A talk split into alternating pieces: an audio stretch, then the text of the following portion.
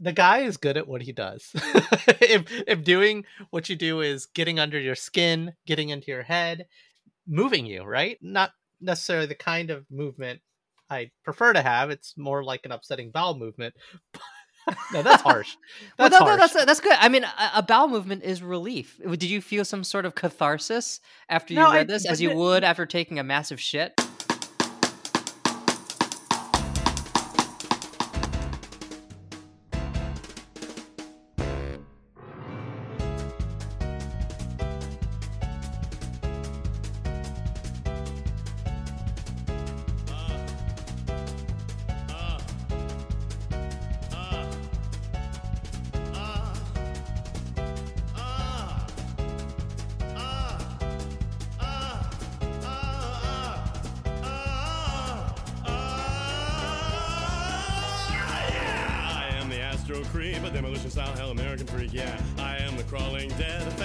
Phantom in a box, shadow in your head. Say, acid, suicide, freedom with a blast, free the fucking lies, yeah. Scratch off the broken skin, tearing in my heart, make me feel it again. Hi, you're listening to the podcast Roman Questions His Life Choices, aka Quarantine Comics. Why, Ryan? Why? After a brief respite, reading the uplifting coming of age superhero one shot, I Am Not Starfire, we are back to our daily dose of depression with No Longer Human, based on what seems to be a semi autobiographical novel, nov- novel excuse me, by Osamu Dazai and adopted into a graphic novel by Roman's absolute favorite creator. Wait for it, Junji Ito. A psychological horror story that some would say is really just a comedic sitcom that still manages to work in body horror. So, thank you, Ryan. Thanks for that. Oh, that's right. No Longer Human is about social anxiety, depression, and the masks we wear to hide it from everybody else. It's about one man's journey trying to live with his disease in the strange way he manages to bring everyone else down around him. Uplifting as a lead balloon. I'm Roman Segel, And I'm Ryan Joe. and we are two guys who are going to be reading something way, way less dark next week. Are we, though? You know, I see your Junji Ito, and I raise you a Gene Luen Yang. I think I think they just have to even each other out at this point. My yin to your yang, or is it the other way around? I don't know. But we'll talk about Gene Luen Yang next week. For this week, it's all Junji Ito all the time. And so that brings me to my first question. Roman, what did you think? I'm developing a real appreciation for Junji Ito. Straight up. Like uh, I the guy is good at what he does. if if doing what you do is getting under your skin, getting into your head, moving you, right? Not necessarily the kind of movement I prefer to have. It's more like an upsetting bowel movement. no, that's harsh. Well, That's no, no, harsh. that's that's good. I mean, a, a bowel movement is relief. Did you feel some sort of catharsis after you No, I- read this, as you the- would after taking a massive shit? No, this is really good. There's a lot of visceral reactions, but you know, honestly, Ryan, and I don't know if you have now twisted my brain over a year. Um, I found this to be more of an absurdist dark comedy than an actual horror comic. Yes, there are moments of horror. y- There's some really smart moments of introspection. It's a pretty fucked up character study, Yeah. but I was very entertained, and I'm a little disturbed that I was. it's it's it's odd, isn't it? Because the the main character, um, Oba, is by all accounts he's not a he's not a good person.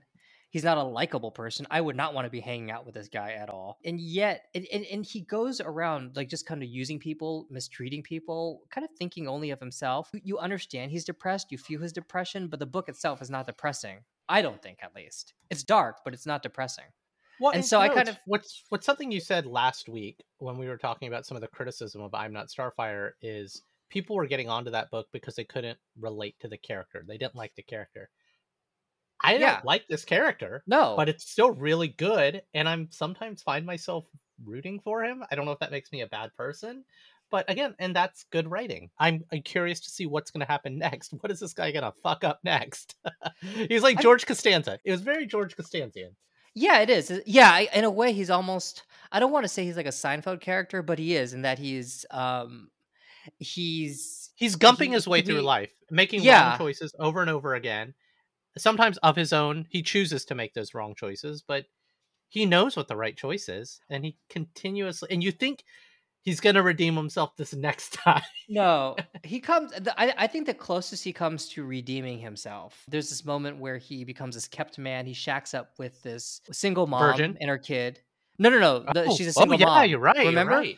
So, yeah, Yeah. he shacks up with a single mom and the kid, and she's kind of taking pity on him, and he's he kind of develops a, a bond with a kid that lasts for a time, and then he he but he eventually just just ups and leaves, and you know he he basically kind of acknowledges if I were to stay, I would destroy both of them. So he he left, and that's kind of like the most noble he's ever been, and that's kind of like the one moment where he's not acting strictly out of self interest. You know, one thing I, I meant to say earlier, and I'm quoting something from a review because it's worth saying at the top of this episode. This it can't really be underestimated how dark and potentially triggering this book can be. Again, you and I are in pretty good places in life, so we can kind of read it with a little bit of distance. But honestly, if, if you're someone, and we a lot of us have struggled with like uh, depression or issues with our own life or even suicidal thoughts like i would walk away from this book i not necessarily walk away from this episode but like this book was triggering but for me it was just kind of a visceral entertaining reaction because i've gotten over the bad shit in my life. I've gotten over my insecurities that oba has that he inflicts on people and he causes some real damage to people but again i again because i can read it with a at a healthy amount of distance i'm entertained by it and i don't know if you've got me reading too much fucked up shit at this point ryan. So, you know, I'm kind of thinking about Junji Junji Ito's other work. The ones I've read, we, we reviewed Spiral. I read the the one about the fish, Gaio or Gyo. I don't know actually how to pronounce it. It's about basically fish that develop biomechanical legs for some reason and start of destroying course the world. of, of course Which is actually a little bit which is also both kind of goofy and horrific. And then and then Remina, the one about the the planet, which I thought was bad. Actually, it's the one thing of Junji Ito's I've read that I really did not like. And then this one. And this one is and, and all of his books kind of have this sort of psychological horror. And usually in his books, there's always some sort of bodily transformation, body horror. That, but this that one isn't this one isn't this this one has no sci-fi element to it for the most it, part oh, no sci-fi element, but definitely a supernatural element. It has it has Uh, it has some of um, the ghost stuff. no it's all in his the- head man That That's doesn't all make psych- it not. it's, it's also no would here what i'm saying is this is psychological this is Yeah. believable and could happen in the real world this So- is a psychopath this is american psycho So actually, I want to go back to that. Yeah, I what the, it, it has a lot of Junji Ito's elements. The transformation of the human of the human body that reflects some sort of psychological horror. You know, no every time like you know when his characters see something shocking, they they like their their faces transform and become almost demonic. And this is sort of like a thing that that that frequently happens in, in Junji Ito comics. but but i want to talk about body horror ryan because i cannot believe that you got me to say something like that first I, let's talk about let's talk about body horror. to me, body horror is dictated as the horror movies that I don't want to watch. Wow, that guy got his arm slashed off, or he's impaled, or his eye turned into a spiral. And there are some images of that because, again, to be clear, this is Junji Ito didn't write this. He adapted the second most popular novel in Japanese. But what's the first But- most popular Roman? What's the first? I'm pretty sure it's Astro Boy by no, but so ba- back to body horror. Like to me, body horror is oh shit, I that happened. I don't want to see that. Be it a sci-fi an alien doing it, a murderer doing it to you, all of those things. And I there is I think a little bit of murder and death in here, but the quote unquote body horror depicted in No Longer Human is all in his head. Like and Yeah. he's seeing No, some no, really no. fucked up shit. But and so to Yeah. me, because of that, I know I'm looking through a psychopath's eyes, but it, I'm not watching the psychopath do that. Does that make sense? So like, it's fine. Yeah, abso- you know? absolutely. Yeah. And- Okay. So so so on the topic of And I think, and I think maybe, and I think maybe that's why I'm more okay with this book than the other one. yeah this one's No, more exactly. psychological than warp sci-fi. yeah that's what makes this kind of an interesting book. Then you know, and a little bit different. It has the Junji Ito tropes of body horror of of these transformations, but at the same time, he's presenting it in a different way. As you mentioned, it is in his head. You know, for instance, there's that moment where he's vomiting out all of his nine uh, the, the the the nine I don't even know what you call it. the nine things that that that really make him His sins. His- yeah, yeah, sins, yeah. right? And it's these tumors that are coming out of his mouth. It's like this really graphic scene. But yes, again, it's all kind of motivated from his own psyche versus uh, you know in in in most of Junji Ito's other work, the the body horror is very very much external. But you know, I, I'd also say the you know his paintings kind of represent an element of body horror. The way he twists, you know, the the main character Oba wants to be a painter, and he paints these really nightmarish scenes and nightmarish self portraits, and they always kind of twist himself and his wife into like these demonic looking creatures. When his cousin and his you know dis- discovers that he's cheating on her you know the way her face kind of transforms into it's like it's it's it's sort of ghastly and the same thing with his wife. When she discovers that he's cheating he cheats a lot and this in this that's just his thing. You know there's this moment where her face again kind of transforms and she's chewing on these herbs. I mean she'd been drawn before as this really kind of cute girl and these dried herbs are coming out of her mouth her pupils are dilated her eyes are huge. She looks demonic so there's this always this sort of like bodily transformation tied to incredible psychological pain. Yeah, and you know you you mentioned the vomiting of the tumors at the end. It was at the end, and it was almost like a climax moment of of and I, no no pun intended, I guess, because all the hot sex that happens in this book.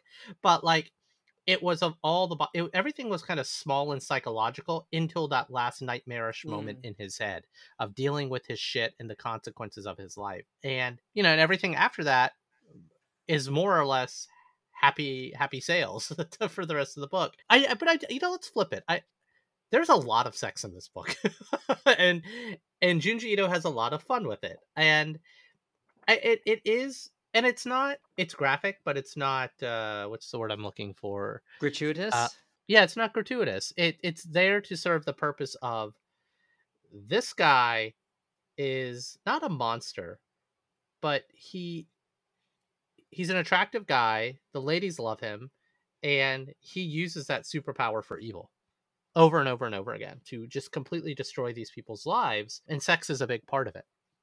Yeah, um, not to and- be not to be cliche, but sex and alcohol is his outlet for, you know, for not feeling his depression. When this was written, maybe it wasn't so much a cliche, but obviously that's become much more of a cliche now. Though the way Junji Ito handles it elevates it. You know, there's like there's one scene where these two people are having sex and their bodies start like melting into each other. So he I don't I don't know if that's a description from the original novel, but it definitely um kind of takes a moment of oh i'm using sex to distract myself from my troubles and turns it into something strange that we haven't seen before Yeah, and what's interesting is this book was written no the original book, not the adaptation, which I think came out this year that we read, but No Longer Human, the Japanese novel uh, by Osamu Osamu Dazai was written in 1948. And so again, you really have to think about when this was written. And again, we didn't read it as it was written. We read the, the manga adaptation. But this is some pretty intense shit for 1948. like well a so was so was world war ii fair but i mean just understanding like the and this isn't a judgment call but the world was more conservative about sex and drugs and rock and roll yeah but ma- male female relationships like so, there's actually there's a scene where Oba is leaning on one of his girlfriends. You know, they're kind of like drunkenly walking through this through the street, and people are like, "What? Uh, a couple shouldn't be doing that, leaning on each other like that in public." i mean again maybe there were pulp novels that were borderline pornographic but that's and i i don't know like maybe the sex wasn't as explicit and graphic in in the novel and these are like liberties that ito decided to take but you can't get around the guy's philandering around with and when we were prepping Oh, to try to understand all the characters at least eight or nine women like the cousins the marxists the the girl with the suicide pact the madame or the bartender the plain kiosk girl that he married the pharmacist like over and over and over again and again 1948 or or was this just happening in japanese fiction? I don't know all of the the books written in the 40s and 50s from american and european authors that i read didn't weren't this graphic weren't this psychological am i wrong here Uh, yeah, I, I feel I feel they were. I, I'm thinking of like the book Death mrs in Venice, for havisham Oh, I mean, okay, so like you, yeah, the book Death in Venice, for instance, is incredibly Mm. psychological. Um, the Dos- Dostoevsky, right? He was incredibly psychological. The depiction of sex in this book, as Junji Ito interprets it, is weird even for a modern day audience. But I certainly don't think. I mean, I can't say I'm an I'm an expert on Japanese literature, but I don't think the depiction of sex was all that. Well, it's not even the sex; it's the the American psychoness of it, right? The Oh yeah, but like that walk is that like, and that's. uh, So let me tell you the scariest thing I saw in this book, and it's the character Takichi. He is the scariest motherfucking thing in this book, and not even Takichi when he's alive, but the dreams and the constant nightmares of Takichi. Just like Oh yeah, that he's dead a gross. he's stare. He's, he's a gross kind of looking guy. He actually kind of reminds me of Junji Ito's uh, snail creatures from Spiral. Yeah. And then there's that then- and the- moment where you see the, the there's this close up of his ear when he's been out in the rain and there's this wax leaking out. It's disgusting. It's I mean it's sorry. Well, I mean, and, and, and again, what's gets what's more disgusting is Takichi's baby. Like he keeps seeing Oh, this yeah. dead baby. Like, ugh, like it's not even Takichi's baby. It's his baby that looks like his weird friend. After he impregnates his cousin. Yeah, Oba impregnates his cousin after Takichi kills himself because of a weird situation that Oba set up. And then the baby that his cousin gives birth to happens to look like Takichi. you know, whoever's listening to this, like, we're all over the place with this book, but it's a really fucked up, wild, and fun ride. Uh, but it's disturbing. But you can't. It's like a train wreck happening, and you just can't. In a good way. I would say it, it's a it's like a psychological train wreck. The guy is just going off the rails further and further, further and further in ways that you don't expect him to go. And it's just like he he and even when his life is, seems to be on track, he manages to find a way to just completely go, you know, off of a cliff. You know, it's not Seinfeldian. It's like it's always sunny in Philadelphia. If if David Cronenberg did a Seinfeld episode, this is what he would turn out.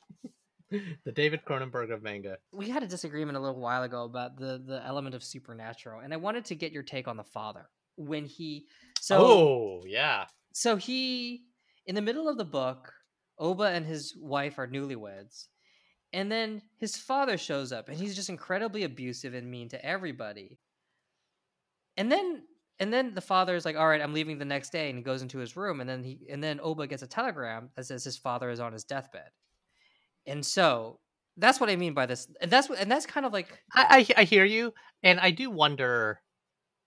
Again, because it's such a psychological thriller, that are they pulling a sixth sense? Now, to be clear, i his wife, about that Ye- his yeah, you go back and look at the scenes. Yeah, his wife's interacted, but again, it's it's kind of like it misses the point. Like the point is, he is disturbed. He's haunted by his past, and he continues to make the mistakes that will create more haunting in his past. He fucks up everyone's life, right? That he touches, and those ghosts come back to haunt him over and over and over again. And are they physical ghosts? I don't know. I don't care. It's a work of fiction, but they absolutely have a psychological impact on him. The baggage they of his do. father sticks with him, and so to me, it misses the point to be like, "Oh, was his dad really there?" Well? I mean, that's kind of a fun gimmick. I no. So here's why I would push back on that. It's because normally when he sees ghosts, it's just like you know, it's it's just impacting him. Here, it actually impacts another person, his wife. It impacts his marriage, right? This is the first time one of his ghosts impacts the marriage. So yeah, you're right. Does it does it matter whether the dad manifests a ghost there or the mechanism by which that happens? No.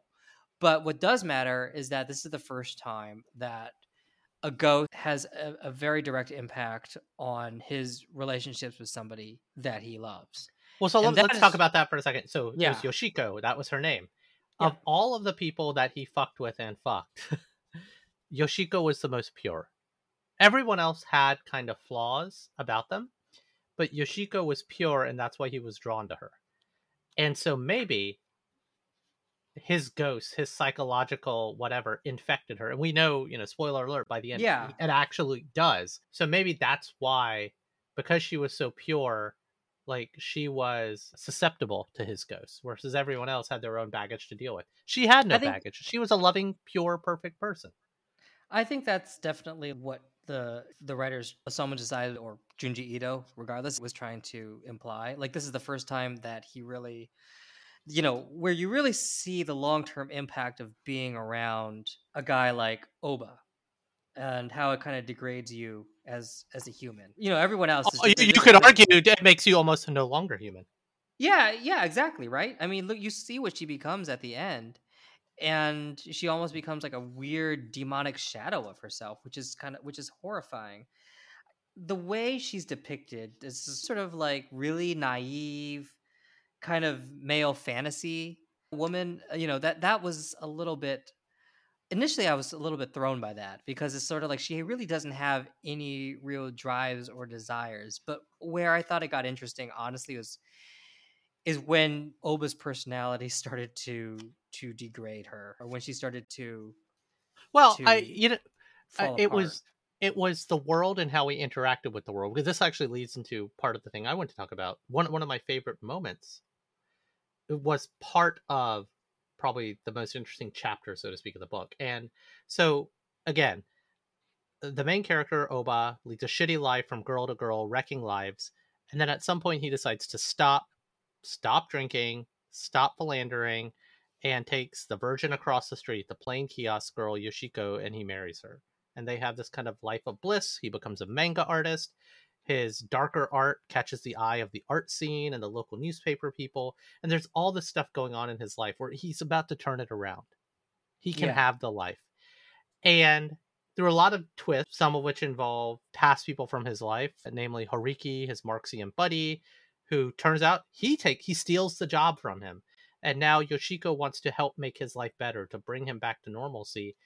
And, you know, it's implied that she was trying to influence the, the newspaper people. Maybe she was sleeping with them. He gets jealous about it. He gets upset about it. He psychologically torments his wife about who wasn't doing anything. And we later on find out that she did do she went up doing something because he pushed her to it. She wouldn't have done it, even despite all of his suspicions. And so that was just like this transformation of innocent Yoshiki because of Yeah, the, how she- he tortured her. Wait, what does she do?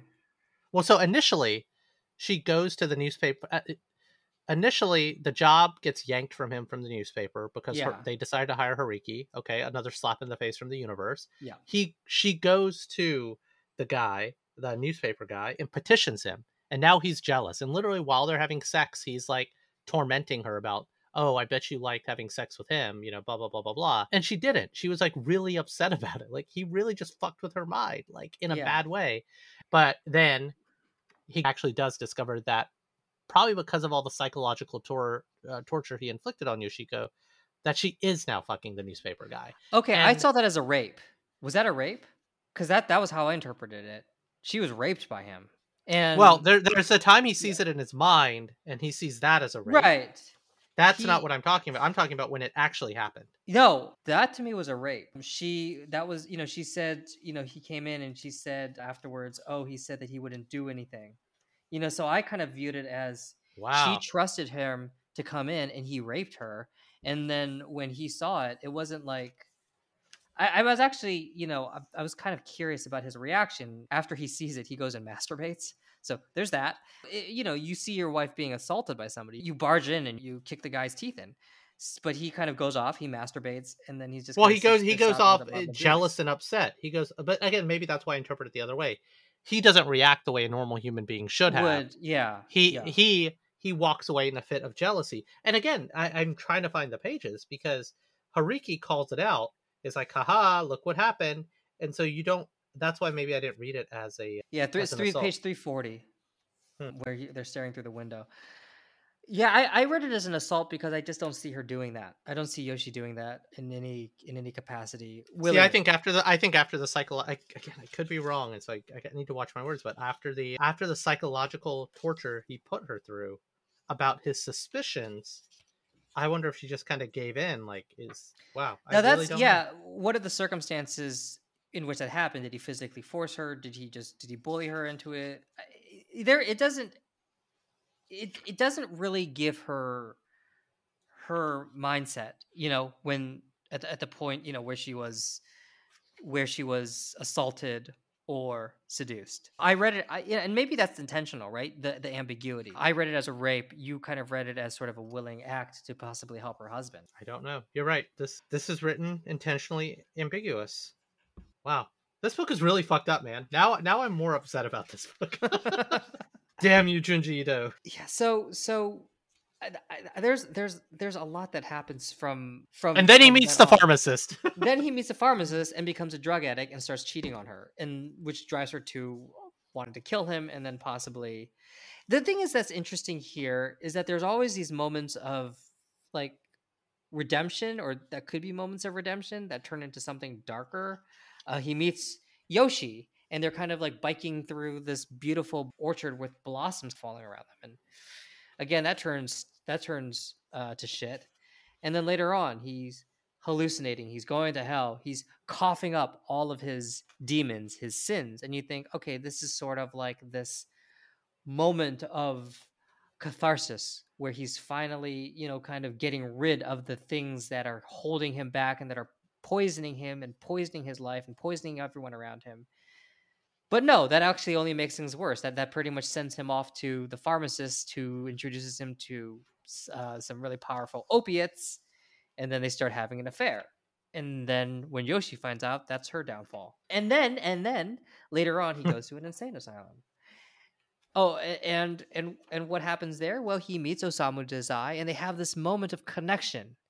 And you kind of finally think okay maybe when he gets out it'll be okay. He'll finally have it figured out but it really goes wo- incredibly wrong after that kind of behind the scenes and it goes so wrong that it actually costs that Osamu Dazai, seeing how screwed up Oba is, decides to to take his own life. It's like snatching defeat from the jaws of victory constantly, over and over and over again with this guy. yeah, I, I mean, and and that's kind of. I don't know if there's a theme to that, but you don't want him to succeed, but you don't want him to fail.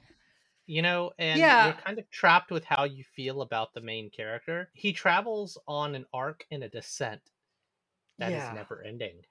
I, I I actually think the fact that this book doesn't become oppressive is a real triumph of storytelling. And I, you know, I'm still working out how. Like, if you were to tell me what this book was about, I would be like, that sounds really, really not fun to read. But this book is actually really interesting to read and fun in at parts, as much as it is disturbing and tragic. I'm not. Do, do you have any thoughts on like how he does that? Like, how did he keep you interested? despite the fact that you don't like Oba, you don't like what he does to other people. He's he's frustrating to be around, and yet you still wanted to keep reading about him. there's kind of a cycle of repetition. There, it's like the same shtick over and over again with different people, and in slightly entertaining and twisted ways every time. Like, again, there's with the cousins. I, I, you know, the beginning part was a little slow, but starting with the cousins and how he kind of pits them against each other for their love of him, then his interactions with the entire Marxist community in Japan.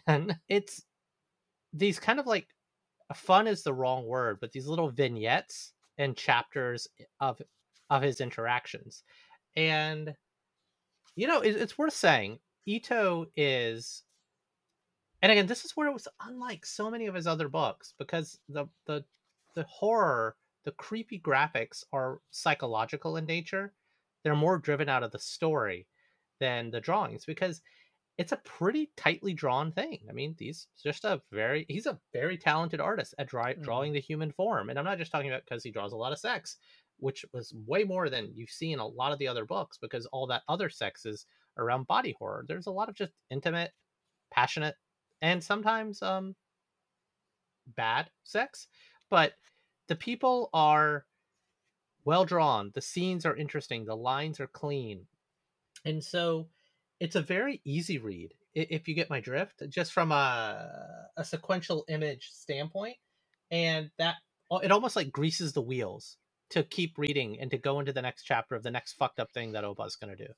He's a very virtuosic storyteller in that like there's a lot of really good details and even, you know, with minor characters, he's very good at just kind of depicting their body language. So there's a lot happening in each panel that kind of really sucks you into this world in a way that probably wouldn't work eh, for if you were, you know, if you were a less detailed artist. And even though there's sort of this repetition that you alluded to, Roman, where he kind of, you know, does something fucked up and then moves on to the next person and he fucks them up and he moves on to the next person and fucks them up. There's a difference in each story and the way it happens. Like in the beginning, right, with the cousins, it's this sort of strange dynamic between his cousins and his weird friend. And then when that story when that resolves, you know, we get this this interaction with the Marxists, which is very different. It almost feels like a political thriller. They all look like insects. They all look like ins- but even though his pattern of of you know screwing up their lives is kind of the same. And so even as he kind of goes from person to person and the pattern is familiar, the sort of details around how it all unfolds is very different. And also Oba through each stage of his life is, is a different person. Like there's a similarity. I mean, you can definitely see the connection between like Oba as a young kid to Oba as a young man to Oba as an alcoholic. Did you watch Um, uh did you watch Spider-Man 3 with Tobey Uh, Maguire? unfortunately, I did.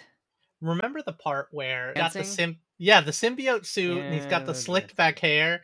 And that happens with Oba. There's a moment where he's just kind of this like you know, obviously he's not the awkward teenager anymore. He's like the suave looking young man.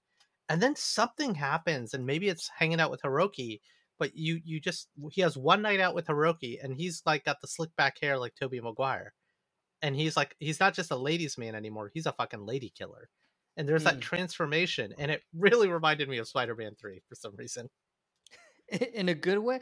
You know what? I mean, Spider-Man Three. That scene is infamous, right? Where he's where Maguire is dancing because it's just so goofy and dumb. But you know, and actually the scene, it's page 120. It's actually he looked more like Robert Pattinson from Twilight all of a sudden.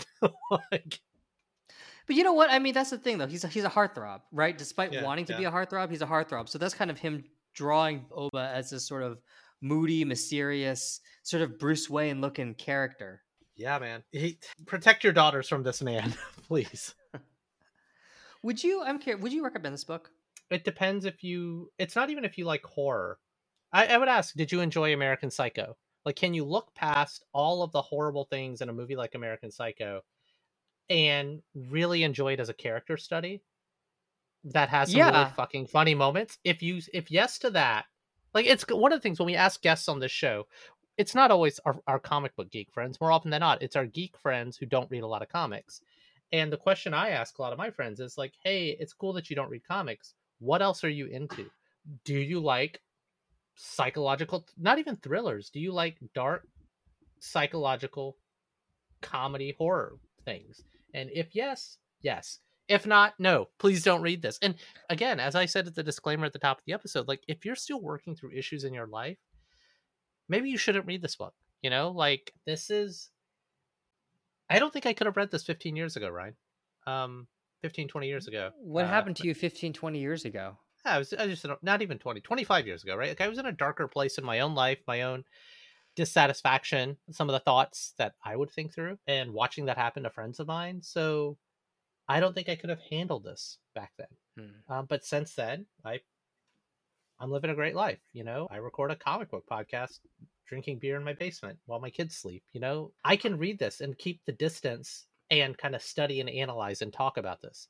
But so again, back to if you don't like this kind of stuff in TV and in film or in fiction novels, if you're going through some shit in your life, no, don't read this. But if you're in a great place, why not?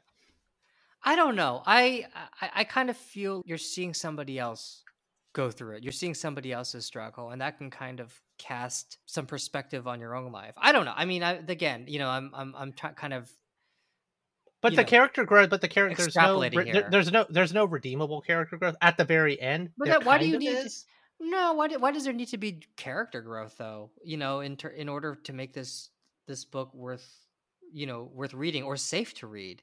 It's not like there's a lesson to be learned here. It's just a depiction of a guy going through th- this intense depression. It's a depiction of because kind because of- no, no, I'm sorry. No matter what you read, I, I maybe I'm wrong here, but no matter what you read, you bring a little bit of yourself into it. You think a little bit about how would I react in this situation, even if you don't uh, consciously think about it. Your reaction to how people, characters, fictional or non-fictional, are reacting to things are kind of rooted in your own ego and your own judgment of these things.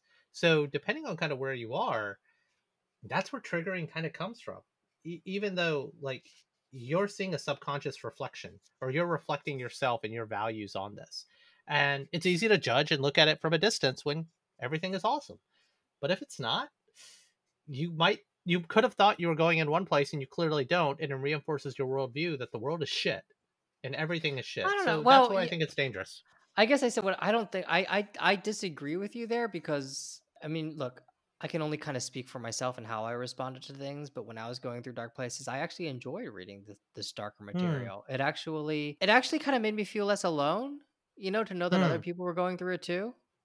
Whatever was bothering them, they were putting it on a page. They were turning it into some sort of art.